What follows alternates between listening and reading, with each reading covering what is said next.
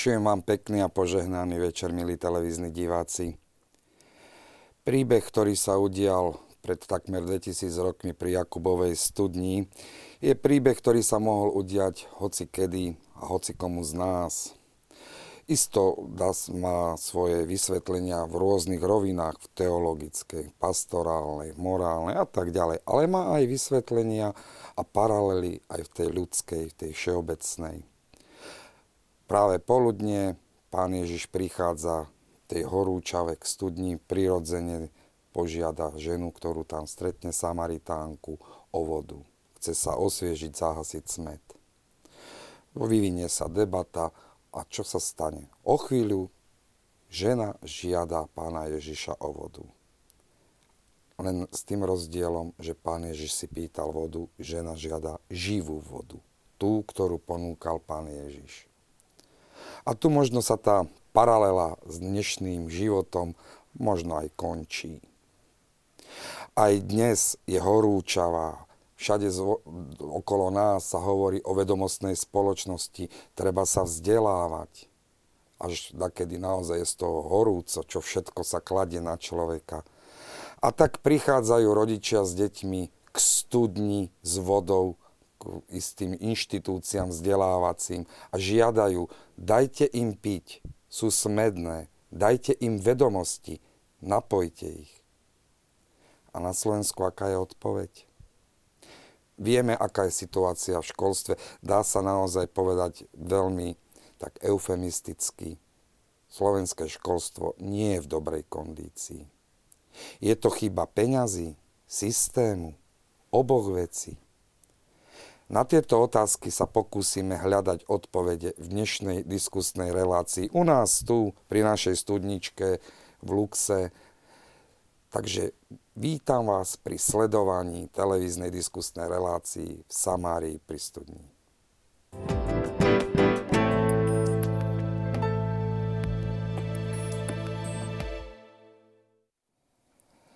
Dnešná debata sa bude týkať školstva, prirodzene so zreteľom na cirkevné školstvo.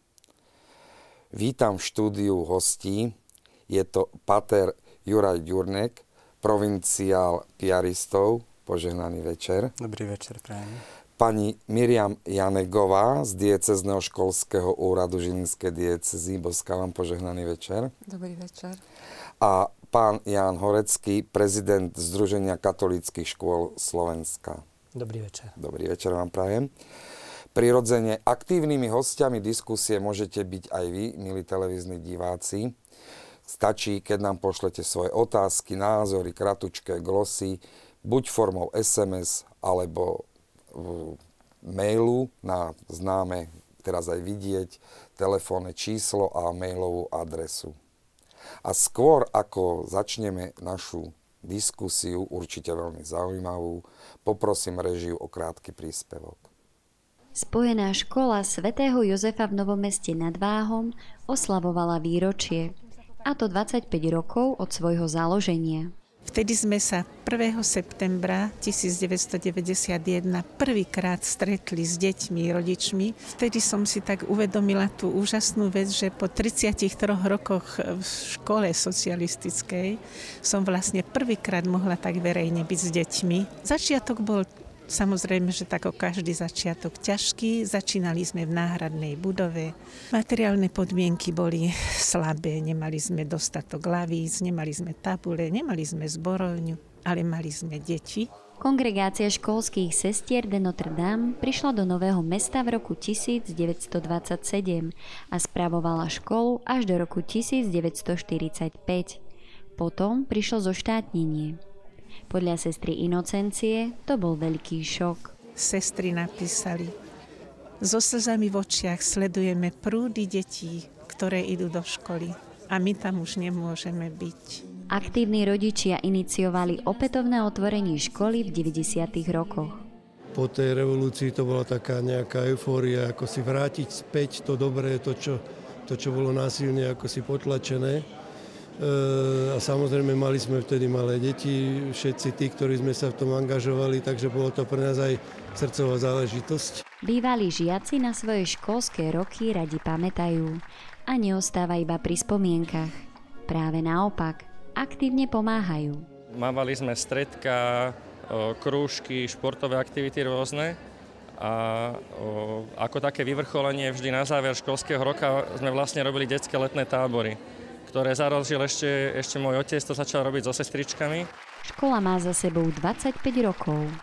Čo by ste jej zaželali do ďalšej 25 vynikajúcich pedagógov, veľa dobrých žiakov a taktiež, aby sme tak spoločne prežívali to naše poslanie, ktoré nám zanechali naši zakladatelia, urobiť toľko dobra, koľko je len možné, koľko je v našich silách.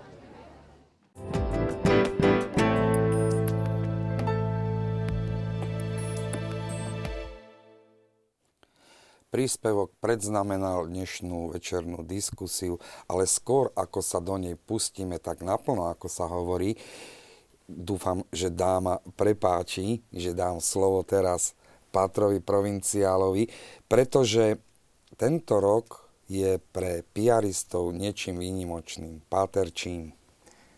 Tak tento rok je pre nás kalazánskym jubilejným rokom. Je to rok, kedy slávime 400. výročie založenia našej rehole, rehole piaristov a tiež 250. výročia kanonizácie nášho svätého zakladateľa sv. Jozefa Kalazanského. Piaristi na Slovensku zakladali školstvo. Priniesli školstvo a vlastne aj Kalazanský e, so svojimi takými obdivuhodnými myšlienkami otvoril školy pre všetkých, pretože pre 400 rokmi vlastne založil prvú bezplatnú školu v Európe.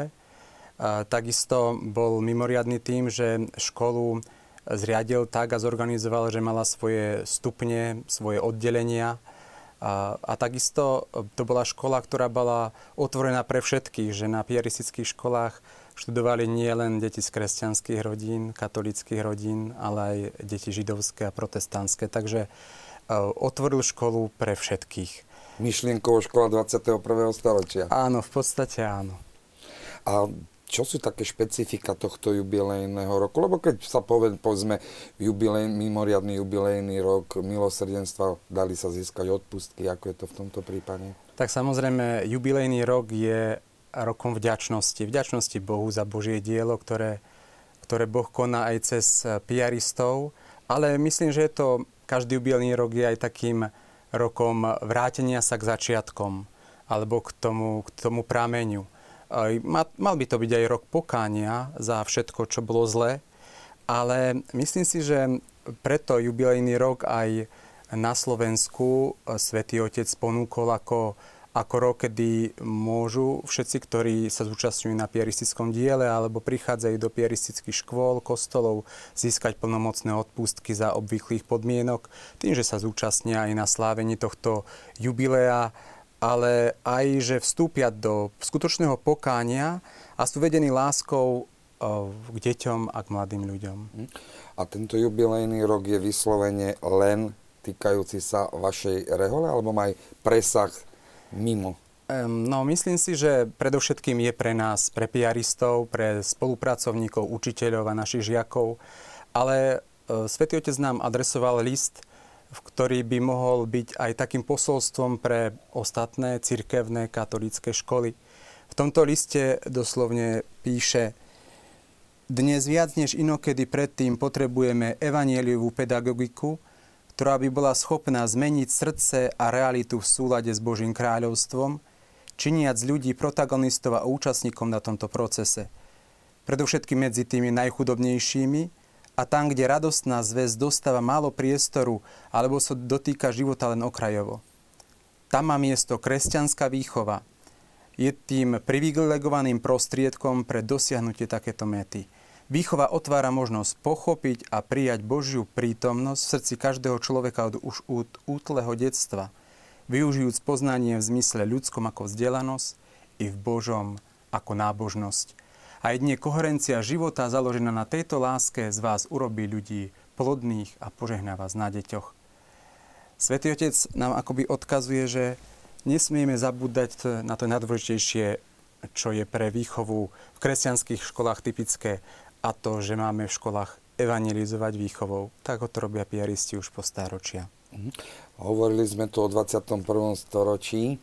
Ehm, ale sme predsa len trošku v iných dimenziách a od začínajú sa ozývať hlasy, či vôbec majú cirkevné školy ešte v 21. storočí význam. Určite áno, pretože církevné školy, ktoré stáročia slúžili človeku, našej civilizácii a kultúre, tak ako církev je zameraná na človeka, tak církevné školy sú jedným jej nástrojom, ako slúžiť človeku, pozdvihnúť ho, vzdelať ho, oslobodiť ho z nevedomosti, osvietiť ho naozaj na duši aj rozume, tak túto úlohu plnia dodnes. Samozrejme, niekto si môže povedať, čo sa deje na štátnych a súkromných školách. Varí niečo iné? Určite nie v tom rozmere vzdelávania na dobrých školách sa deje bez ohľadu na to, kto je ich zriadovateľ. Vzdelávanie, tá istá e, dobra, pre človeka dobrá vec. Ale cirkevné školy majú v 21. storočí aj v 30. storočí budú mať e, jednu a tú istú úlohu. Cirkevné školy e, sú mm, takým bytostným sprítomnením toho, že človek nepotrebuje len vedomosti, Človek potrebuje filozofiu života. Človek, e, dieťa, je, je Božím dieťaťom a potrebuje rásť k svojej pravej ľudskej identite, k, svojej, k svojmu obrazu.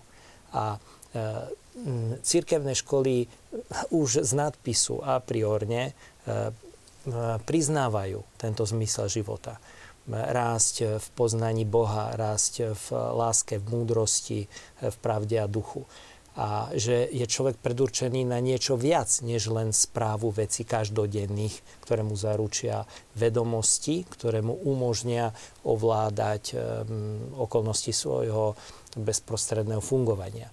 Že uh, zmysel života je vyšší, než len vedieť, reagovať, vedieť niečo zapnúť, vypnúť alebo byť zaradený do výrobného procesu alebo iného procesu, e, tak církevné školy sú presne týmto sprítomnením.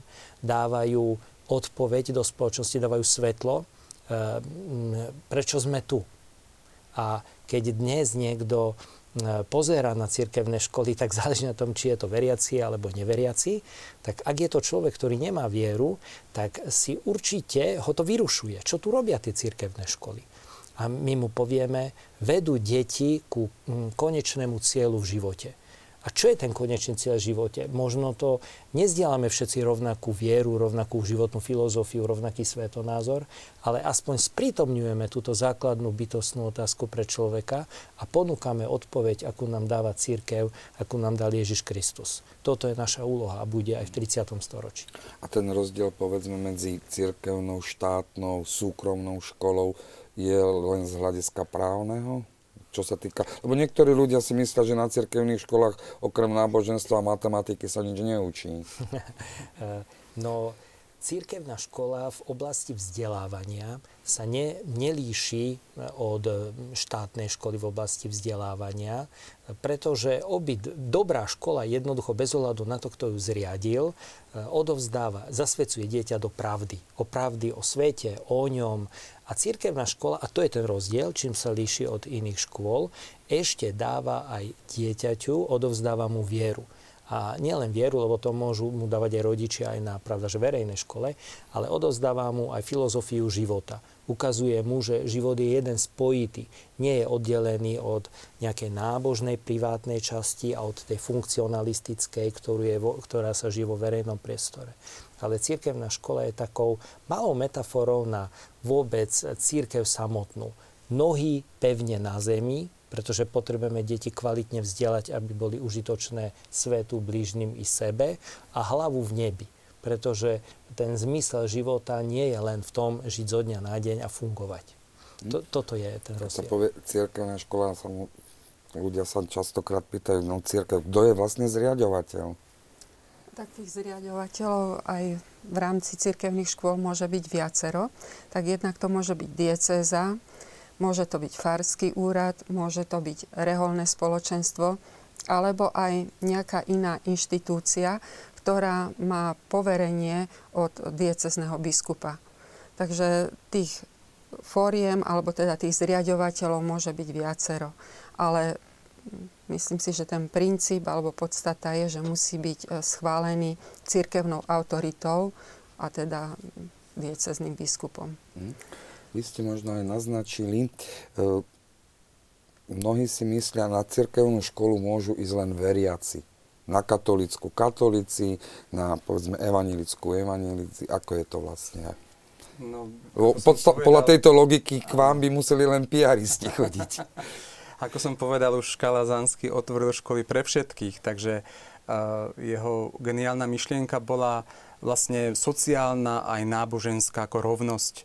Teda školy sú otvorené pre všetkých, či sú veriaci alebo neveriaci.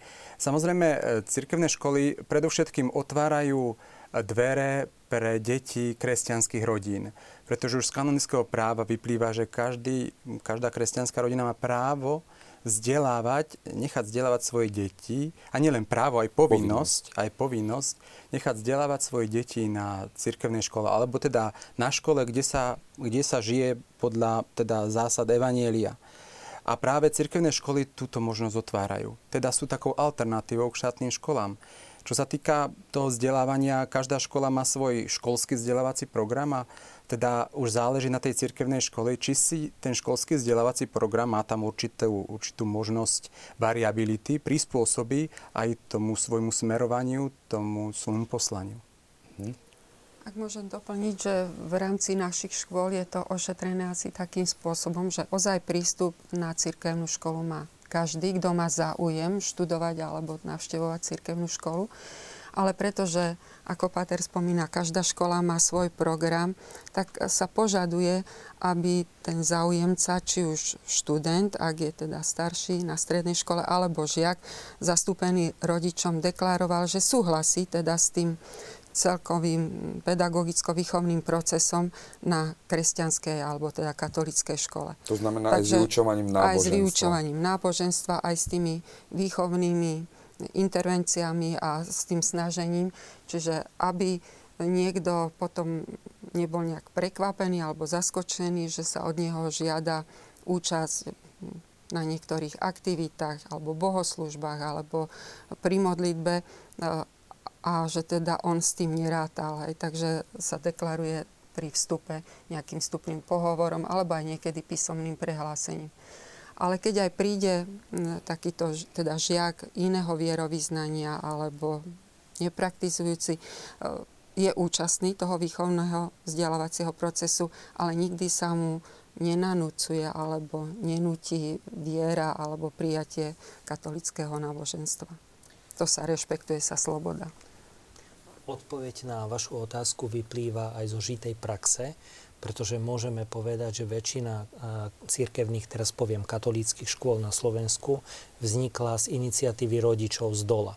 No a rodičia vo far... v tom príspevku nakoniec tak, to odznelo. Tak to odznelo rovnako, ako to vo väčšine prípadov je, že rodičia si želali vo farnostiach jednotnú výchovu doma a v škole zvlášť po tej 40-ročnej e, lekcii, ktorú sme dostali po 48.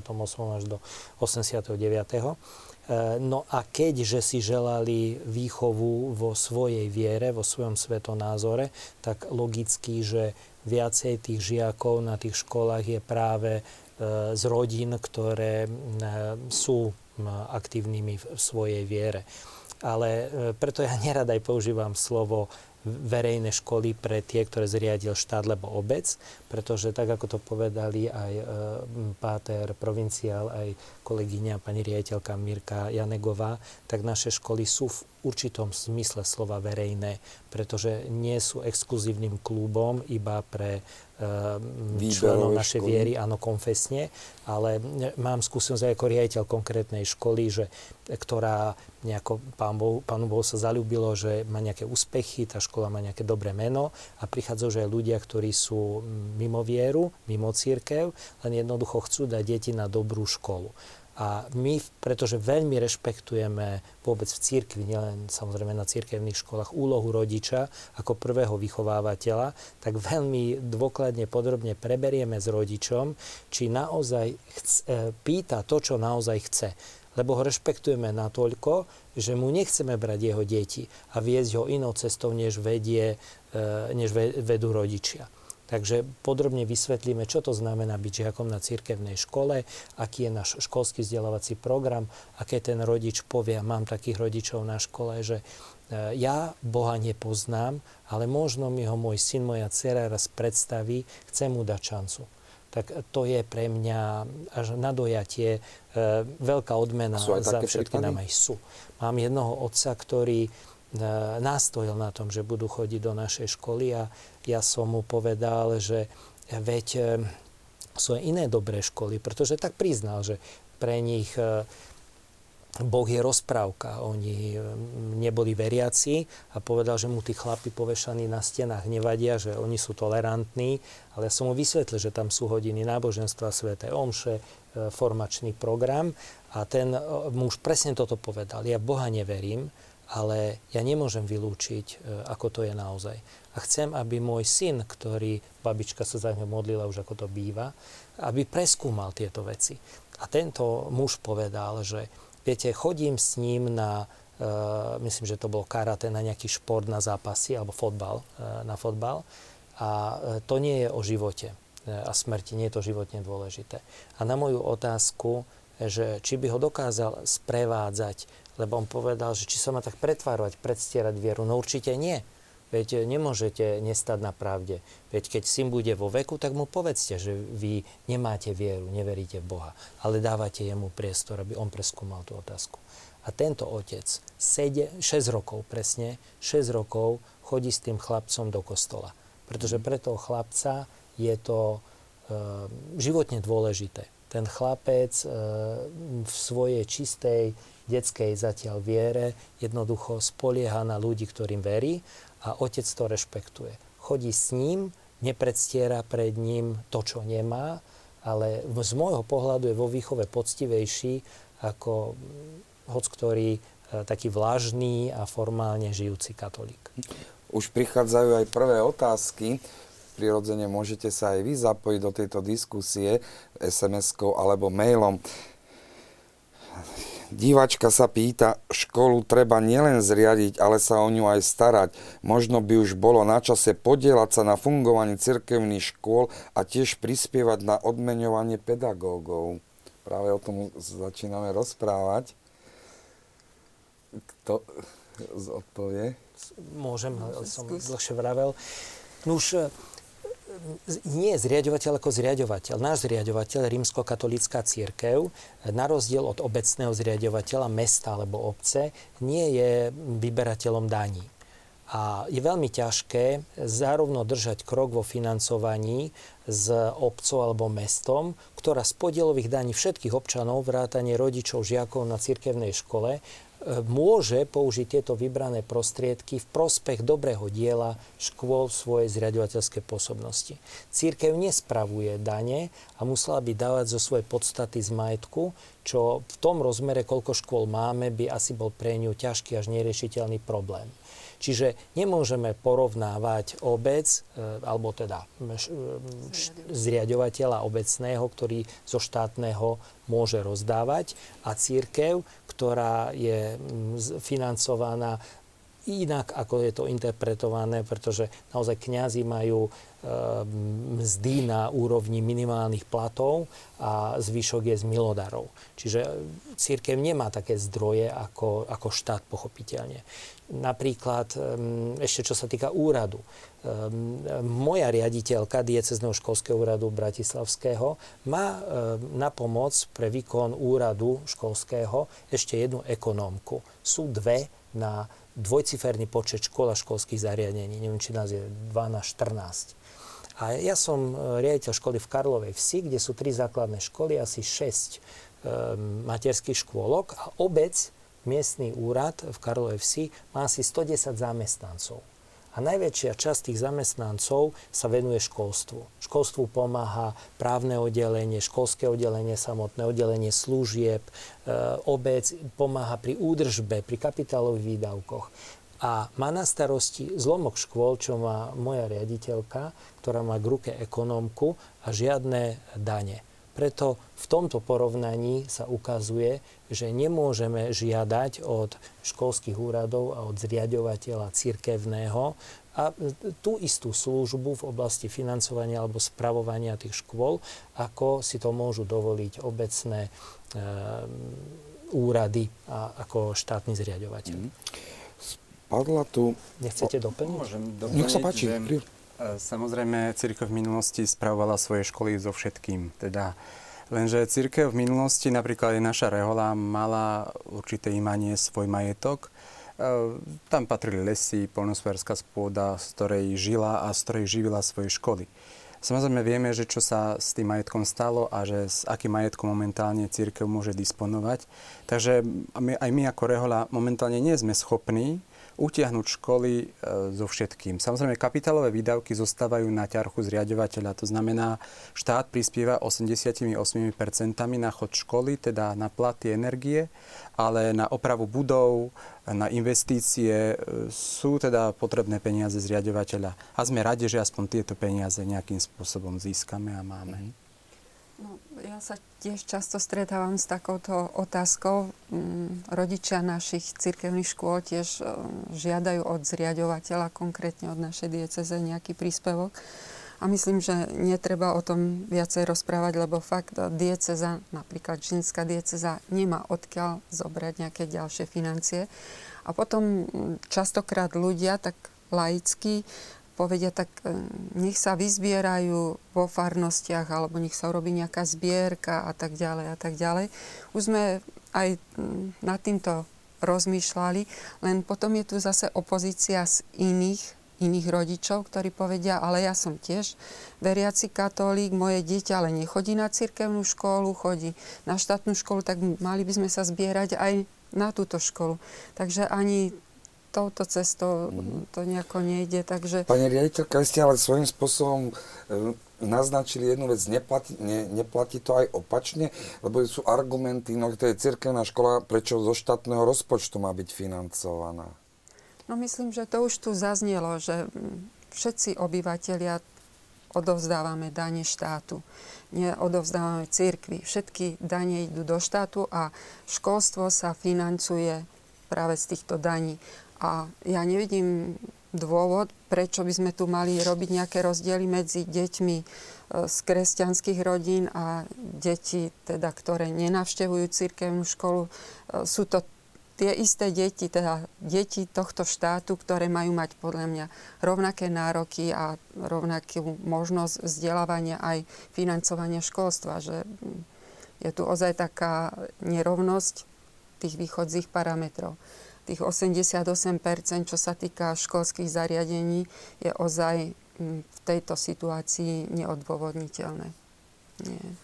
Ja som osobne veľmi vďačný eh, nášmu štátu a tejto spoločnosti, že normatív, aby som to naozaj upresnil, normatív na školy je taký istý, ako je na štátnej a cirkevnej škole. Iba na školské zariadenia je 88%. Mm-hmm.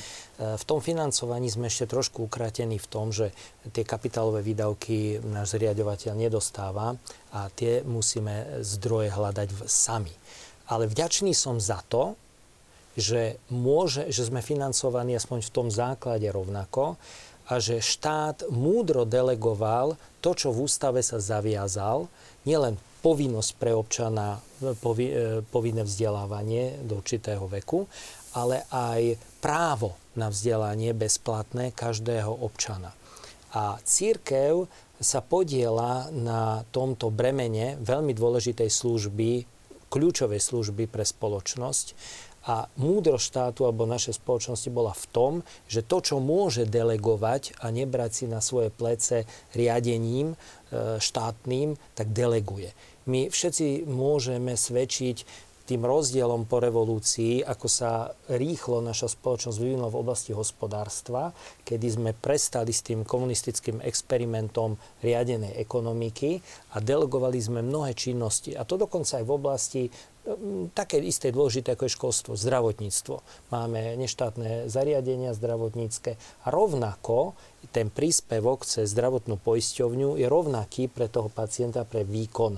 Ak si za nejaký luxus niekto priplatí, to je druhá vec. Ale ten základný príspevok je rovnaký, pretože je to pre štát výhodnejšie, keď niektoré služby Ehm, vykonávajú ľudia, ktorých dokážu vykonať tým, že sa sami zorganizujú, majú know-how a vedia to.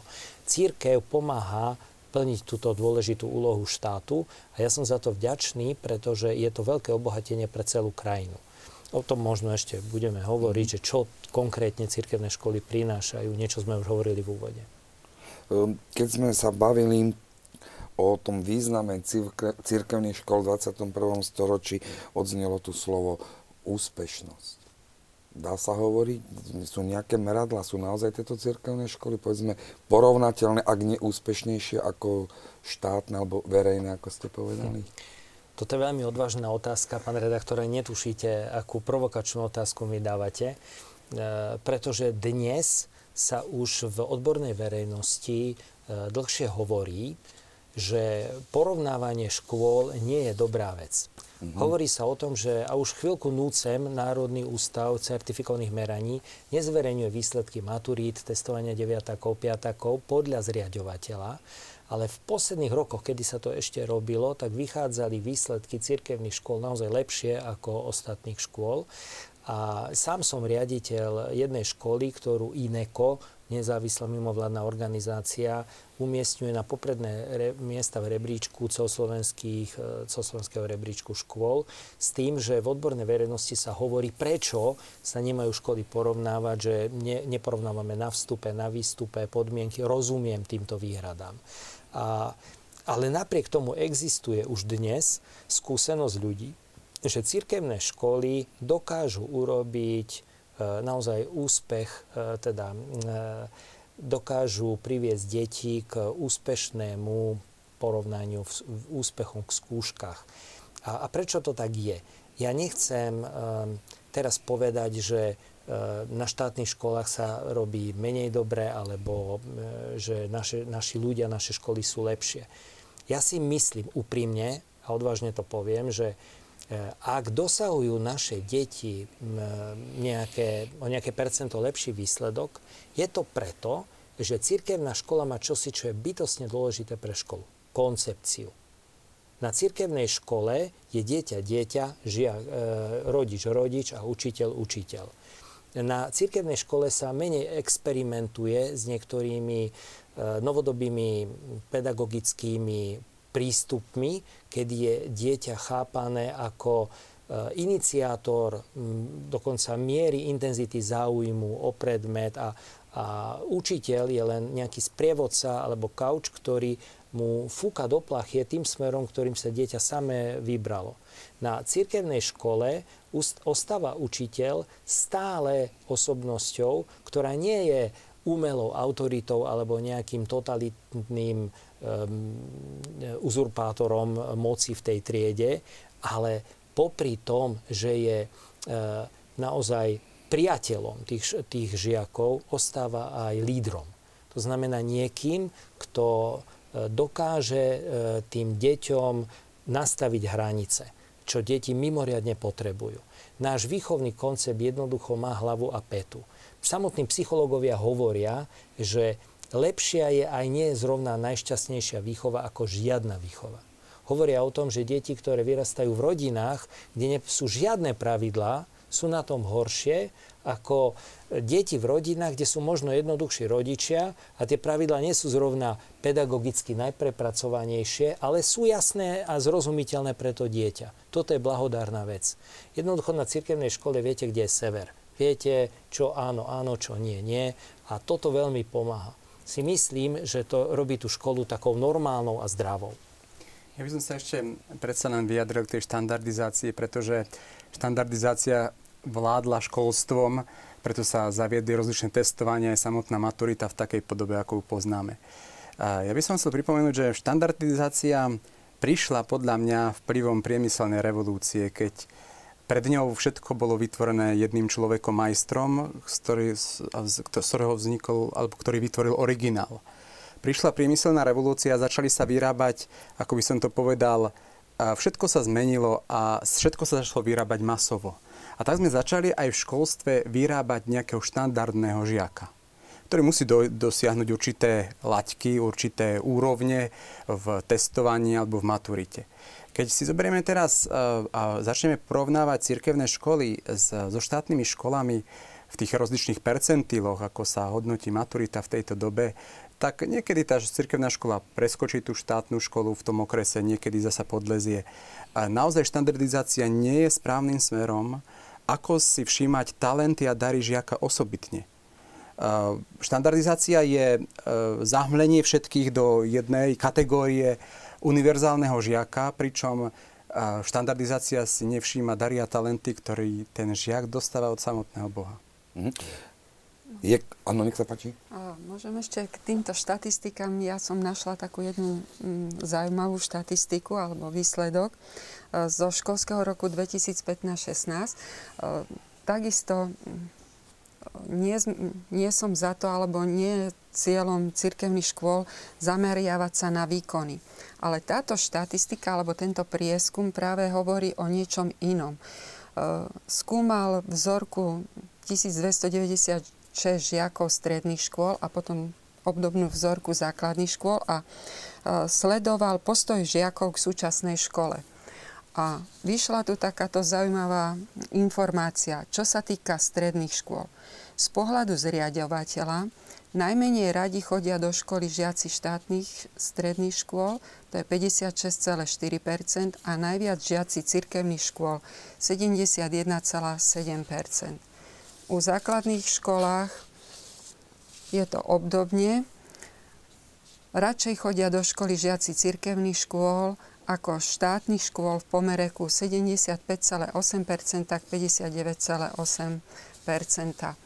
Myslím si, že je to teda taký zaujímavý taká zaujímavá informácia, pretože e, toto je len ako jeden výsledok, ale tam sa potom skúmalo aj E, vzťah k pedagógom, vzťah e, k spolužiakom, klíma a tak ďalej.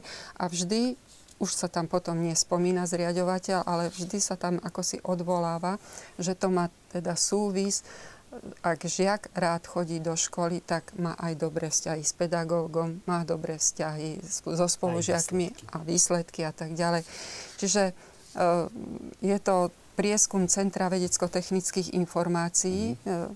z roku 2016 a je veľmi pozitívne, že teda tento prieskum je zameraný nie na výkon, ale práve na ten vzťah žiaka ku škole. Prišla ďalšia otázka zaujímavá. Práve o tomto sa bavíme.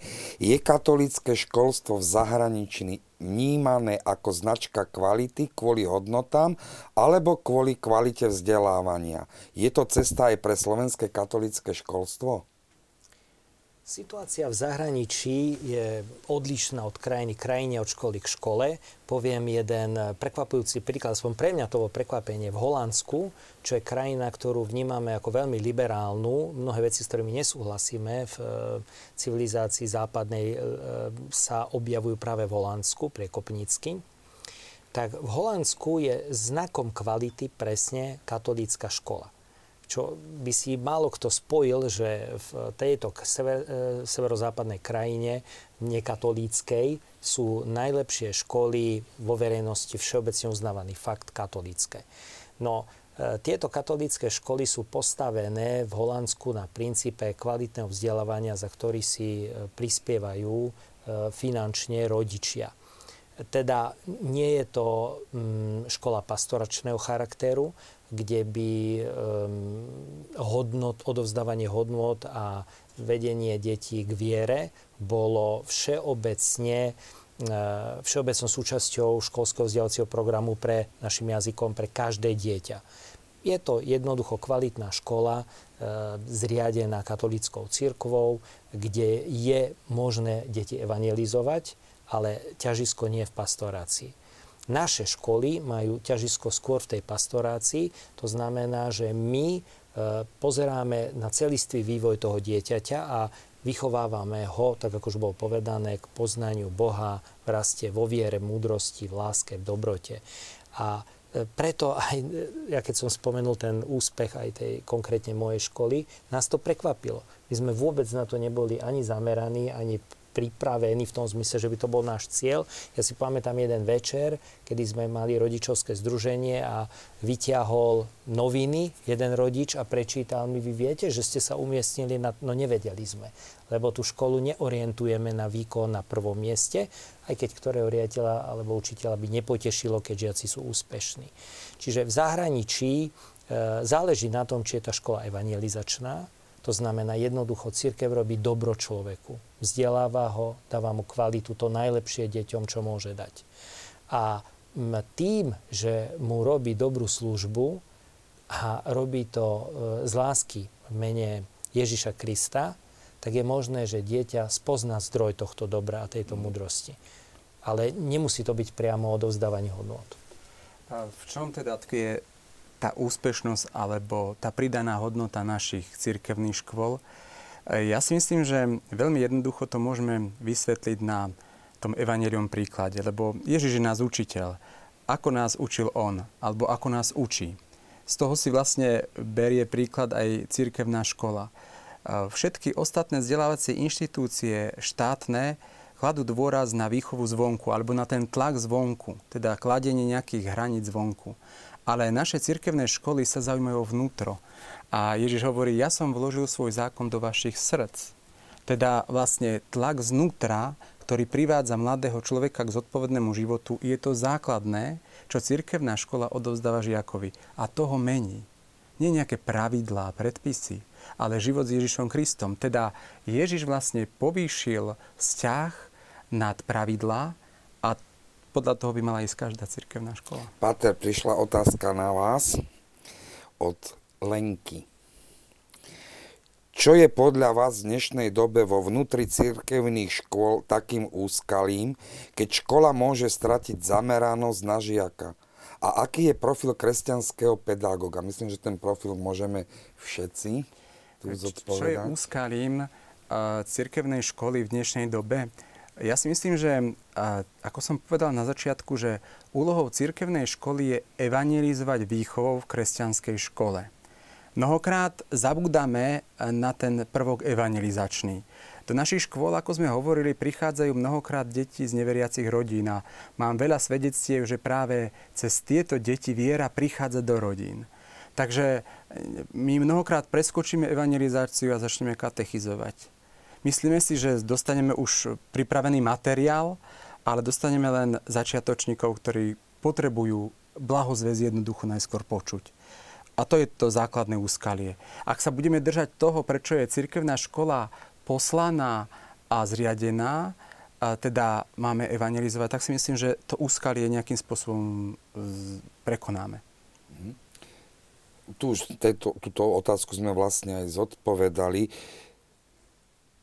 čom by sa výchova na katolických školách mala líšiť od štátnych škôl, respektíve na akých pilieroch by mala stať Kristova pedagogika?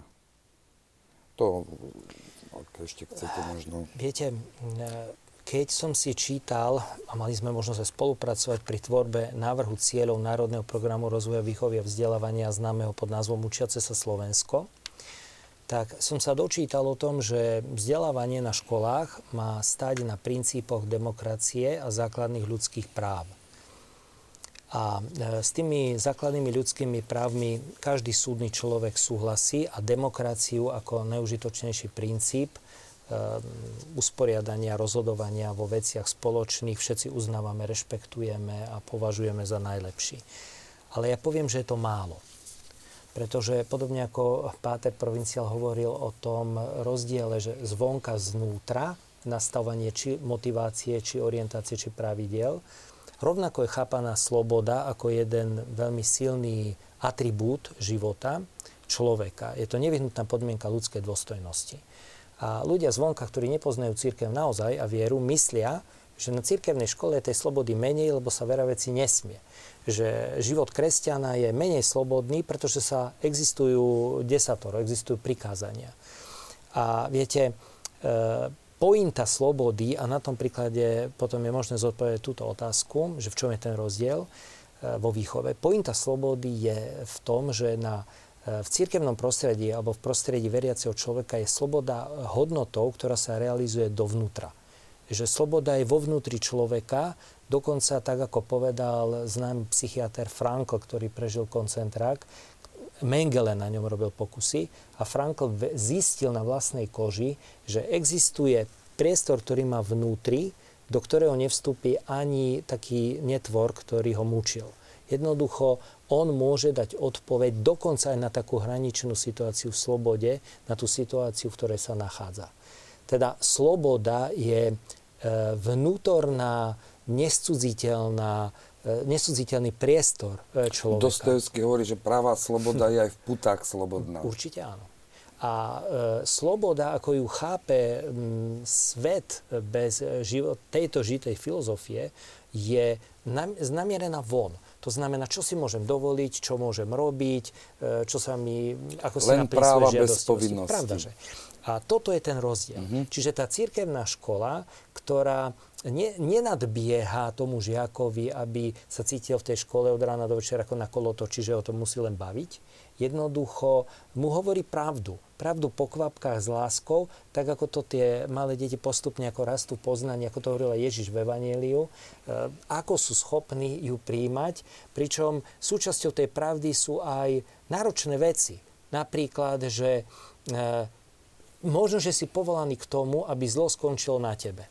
Aby si nepokračoval, aby si sa nerevanšoval, aby si odpustil, aby si e, prijal krivdu zniesol niečo, ak tak budú žiť a naše deti sa o to pokúšajú, tak to znamená, že na tej škole je trošku lepšia atmosféra. Mm. To je zhruba Priznávam, to, čo... prichádzajú... A ste chceli ešte, Pater, doplniť? Môžem ešte doplniť, že mnohí si myslia, že úlohou aj výchovy je priviesť deti k nejakej poslušnosti. Ale mysleli si to aj farizei, keď e, sa pýtali Ježiša, že ktoré prikázanie je najdôležitejšie, ja si mysleli, že povie, že aby, sme, aby ste poslúchali prikázania. Ale on povedal, že dôležitejšia je láska, teda vzťah. A to je ten, ten princíp, že o čo, o čo riešime aj v cirkevných školách. Ja by som na to nadviazala, že ešte jeden taký moment e, by bolo dobre zdôrazniť. Hovorí o tom aj Kongregácia pre katolickú výchovu v dokumente Vychovávať spoločne v katolickej škole.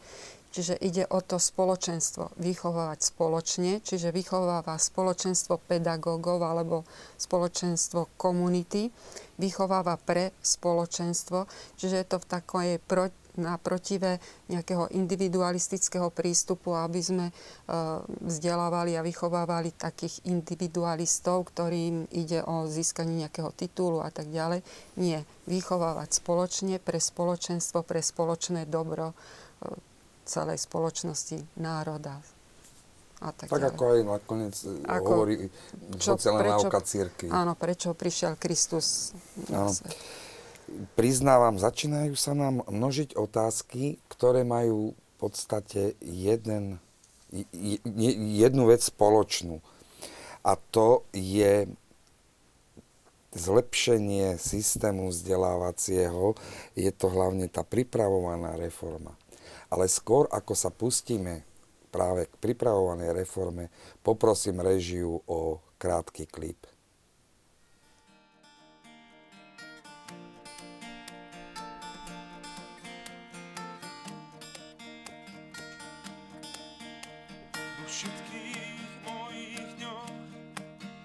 chcem ťa nájsť stále viac vidieť tvoju krásu a uzrieť tvoju tvár vo všetkých mojich dňoch.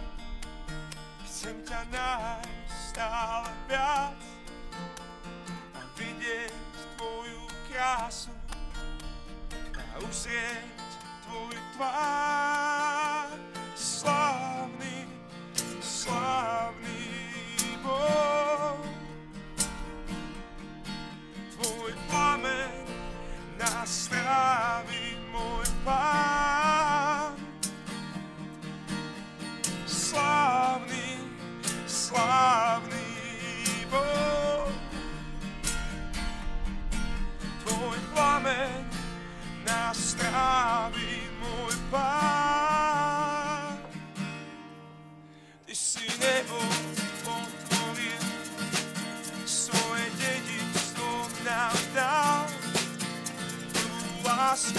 I'm falling.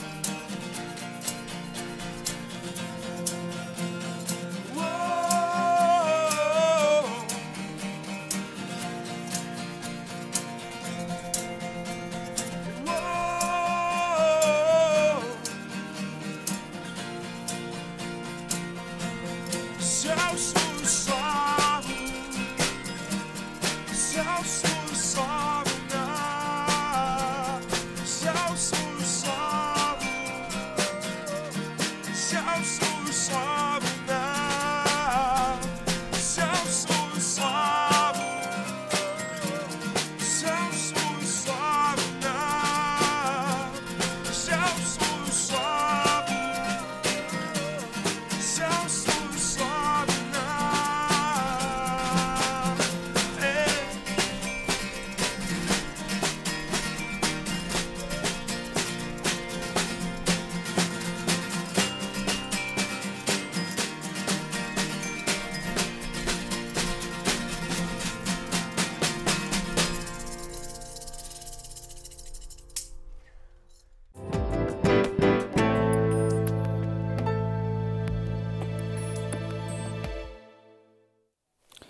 Ďakujeme za peknú pieseň a od vás opäť prichádzajú ďalšie otázky alebo glosy. Nech sa páči, pokojne môžete ešte nám posielať vo forme SMS alebo mailovej správy.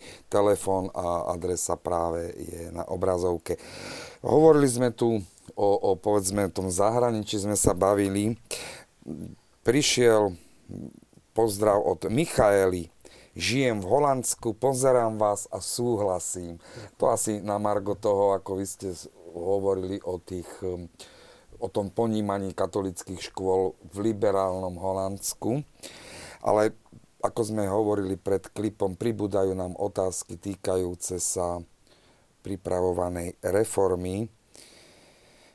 E, takže možno k tomu by sme mohli znova pripravovaná školská reforma berie do úvahy aj cirkevné školstvo. Aký je váš názor na pripravovanú reformu? Tak to je otázka diváka alebo diváčky. Ako církevné katolícke školy sme mali možnosť, e, boli sme prizývaní ku konzultáciám k príprave tohto strategického dokumentu cieľov Národného programu rozvoja výchovy a vzdelávania Učiace sa Slovensko Takže poznám dosť dobre ten dokument detailne a boli sme pri tom, mohli sme niečo aj pozitívne ovplyvniť a toto by vyžadovalo niekoľkohodinovú reláciu. A chcem teda upriami vypovedať niekoľko takých kruciálnych faktoch. Chcel by som e, povedať na plnú pusu divákom, že dnešná škola má takú istú štruktúru zamestnaneckú, aká mala školu, akú mala škola pred 50 rokmi.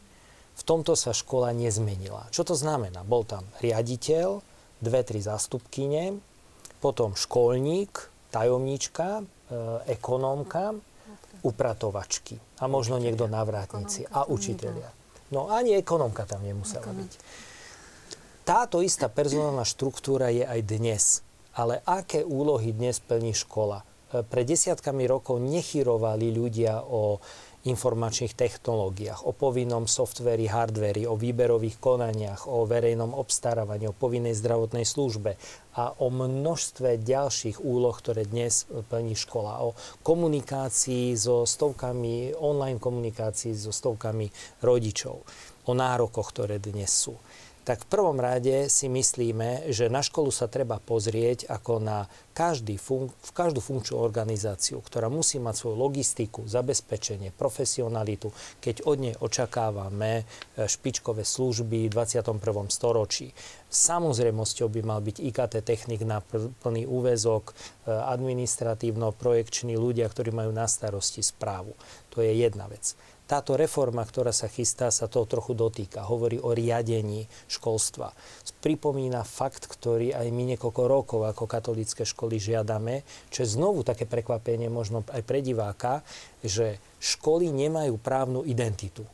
Školy na Slovensku majú právnu subjektivitu, to znamená, že sú samostatne fungujúce usporiadané, ale nemajú právnu identitu.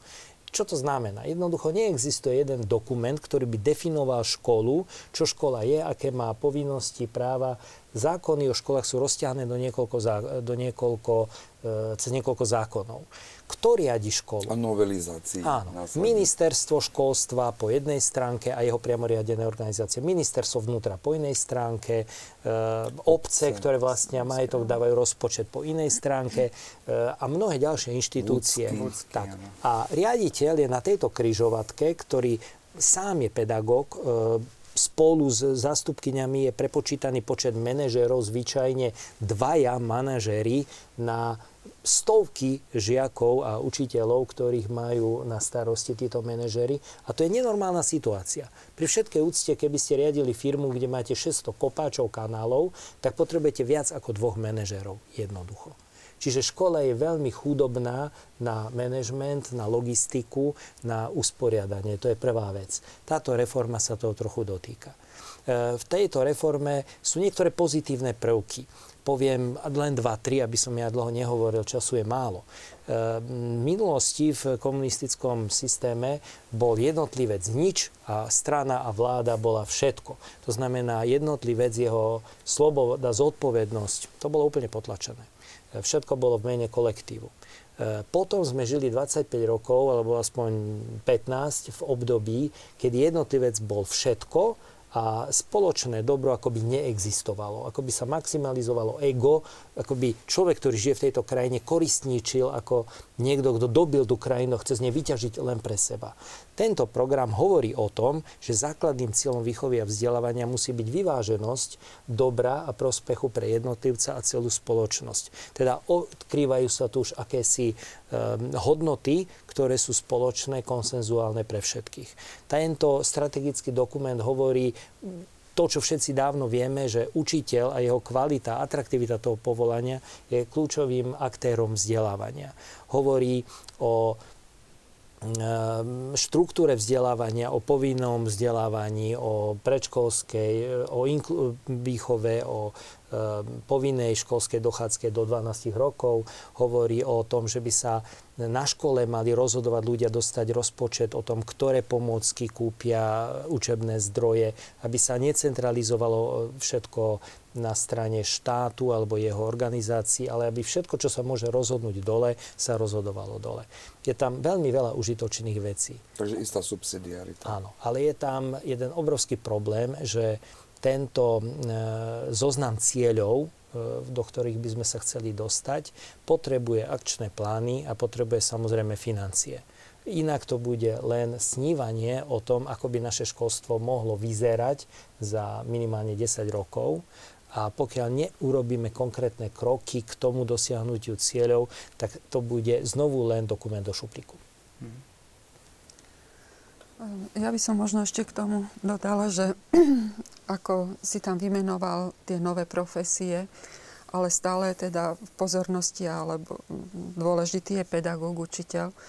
A ak sa nezamera na výchovu kvalitných pedagógov, oduševnených pre svoju prácu, ak sa neurobia preto potrebné podmienky, tak bojím sa, že zase tá reforma nedo, nedosiahne proste tie ciele, ktoré má vytýčené.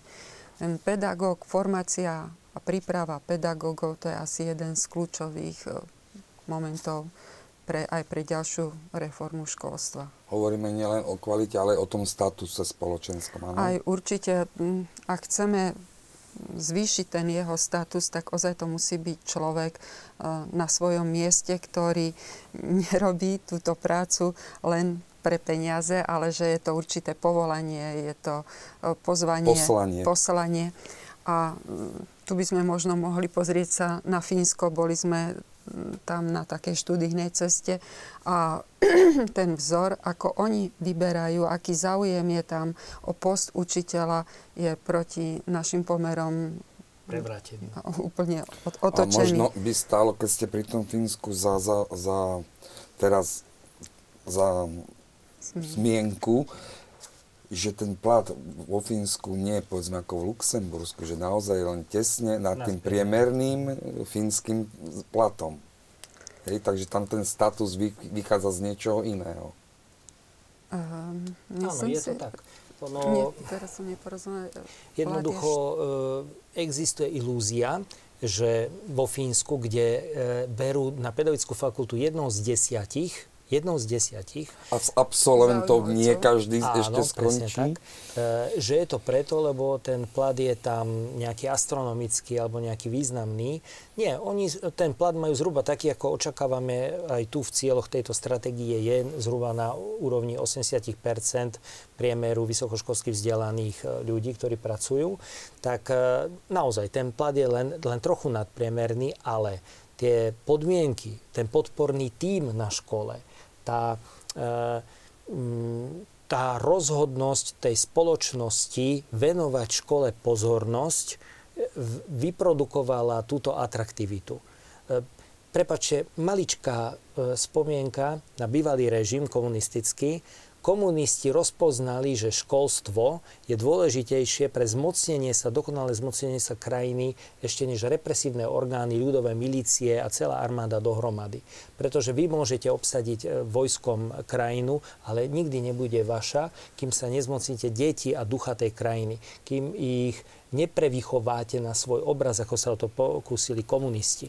Preto urobili zo školstva výkladnú skríňu a mali plnú koncentrovanú pozornosť. My máme dnes školy ľuďom za chrbtom. E, je to akoby nezaujímavý segment v tejto spoločnosti a v skutočnosti politici neveria na to, alebo ľudia neveria na to, že investícia do školstva je strategickou investíciou o prežití a kvalite nášho života. Keby, keby rozpoznali túto pravdu, možno, že ju rozpoznáme na vlastnej škode v budúcnosti a ťažšie budeme chudobnejší investovať ako dnes, keď by sme to naozaj mohli urobiť. Určite, myslím, že ju rozpoznáme, teda v budúcnosti sa to určite odrazí, ale e, ja by som chcel povedať, že konečne e, je tu koncepcia, ktorá odráža aj pripomienky cirkevných škôl. A v podstate môžem tak povedať, že aj biblické princípy, ktoré nás vedú do kvalitného vzdelávania.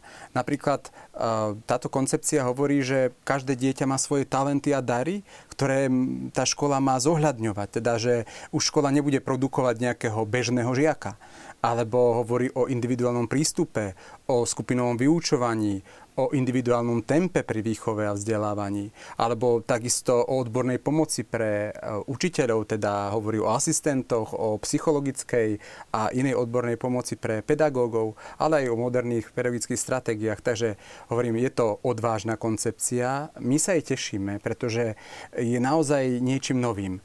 No ako bude uskutočnená, to závisí predovšetkým na politickej vôli. Pretože sú tam veľmi odvážne kroky niektoré. Páter, môžem doplniť? E, vy ste spomínali tú štandardizáciu a jej negatívny dopad. Ano. Mne sa veľmi páči v tejto koncepcii to, čo robíme aj na našej škole, že sa upúšťa od nejakého štandardného priemeru, ktorý napríklad na ZDŠke produkuje to, že tretina detí na ten priemer nedosiahne a takých 9 rokov učíme predstierať, že niečo ovládajú, ale oni to naozaj nevedia, takže žijú v pocite nedostatočnosti a iná tretina sa nudí, pretože ich priťahujeme k, prie, k šedému, nezaujímavému priemeru. je oveľa zaujímavejšie pozerať na učebné obsahy cez miesto E, stred priemeru cez dve ohniská. Reálne dolné ohnisko toho, čo dosiahne každý žiak, keď len trochu chce, aby sa naplnila jeho dôstojnosť a seba istota za dozučinenie, že sa mu oplatilo pohnúť zadkom, prepačte. A horné ohnisko výzva, taký challenge, prepačte, e, pre žiaka, kde je pointa toho predmetu a ktorý dokáže to dieťa inšpirovať a pozdvihnúť. Takýmto spôsobom individualizovať učebné obsahy pre žiakov sa dá je, sú školy, kde už takto postupujú a e, rovnako sa mi páči v tejto koncepcii, že na žiaka je tam nazerané celistvo, že sa žiak vníma ako človek, osobnosť, ktorý má svoje rodinné zázemie, kultúrne zázemie. Vieme tam odtušiť aj svetonázorové zázemie s tým, že ho treba brať v celom tomto kontexte. Je tam naozaj veľa takýchto um, principiálne nových a kvalitných vecí. Z tejto debaty, ako keby som tak v pozadí takú istú nedôveru u vás počul.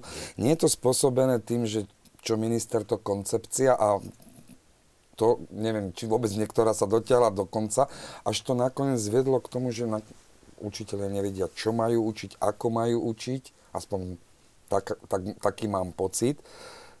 Neveríte moc tejto koncepcii? Nebuďme pesimisti. Myslím, že aj e, každý veriaci človek a jeho takou, takou, takou dobrou vlastnosťou by mala byť nádej. A ja, si, ja mám nádej. Ja mám nádej, pretože um, žijeme v Božom kráľovstve, tak to poviem. Boh tu stále pôsobí cez ľudí. Boží duch e, klope na srdcia mnohých. Vidíme to na mladej generácii, vidíme to na tom, ako Boh si získava rodiny cez deti. Hej? Kedy nie, že rodičia evangelizujú deti, ale deti prinášajú vieru do rodín práve cez cirkevné školy. Takže nechcem byť, nechcem byť pesimista. Tá koncepcia nie je zlá. Je jedna z najlepších, zatiaľ čo sme ju tu mali. A ja verím, že, že s Božou pomocou, s modlitbou a vytrvalosťou sa dostanú aspoň tie základné veci do, do, do školstva a školstvo sa premení. A tak ako už sme povedali, že hlava v nebi, ale nohy pevne na zemi, tak my sa snažíme tú pravdepodobnosť realizácie dobrých vecí posilniť tým, že ponúkame svoju účasť, byť pritom. Napríklad e, existuje minimálne v rozsahu tejto koncepcie pripomienky z, církevných škôl, ktoré ju naďalej skvalitňujú. A jedna z taká kľúčová je, že chceme, e, aby vzniklo akési memorandum, naprieč všetkých politických relevantných strán dohoda džentlmenská v tejto spoločnosti, že bez ohľadu na zmenu ministrov počítame s relevantnými mimoparlamentnými stranami, e, bez ohľadu na to, ktorý minister bude a ktorá strana bude e, obsadzovať post ministra, tak sa bude pokračovať kontinuálne samozrejme s vývojom, že sa budú odkrývať lepšie možnosti, e, v tej koncepcii. Tak ako je to v iných vyspelých krajinách, kde sa pokračuje v začatom diele a nebúra sa a nestavia sa znovu. Katolíci, katolíci sa možno trošku, alebo nielen katolíci, sa obávajú, že či cez túto novú koncepciu sa nedostane do školského systému rodová teória. Uh-huh. Myslím, že uh, zatiaľ... Vy ste spomínali, že teda vaše ano, názory ak- boli zatiaľ akceptované, alebo minimálne rovný s rovným ste boli.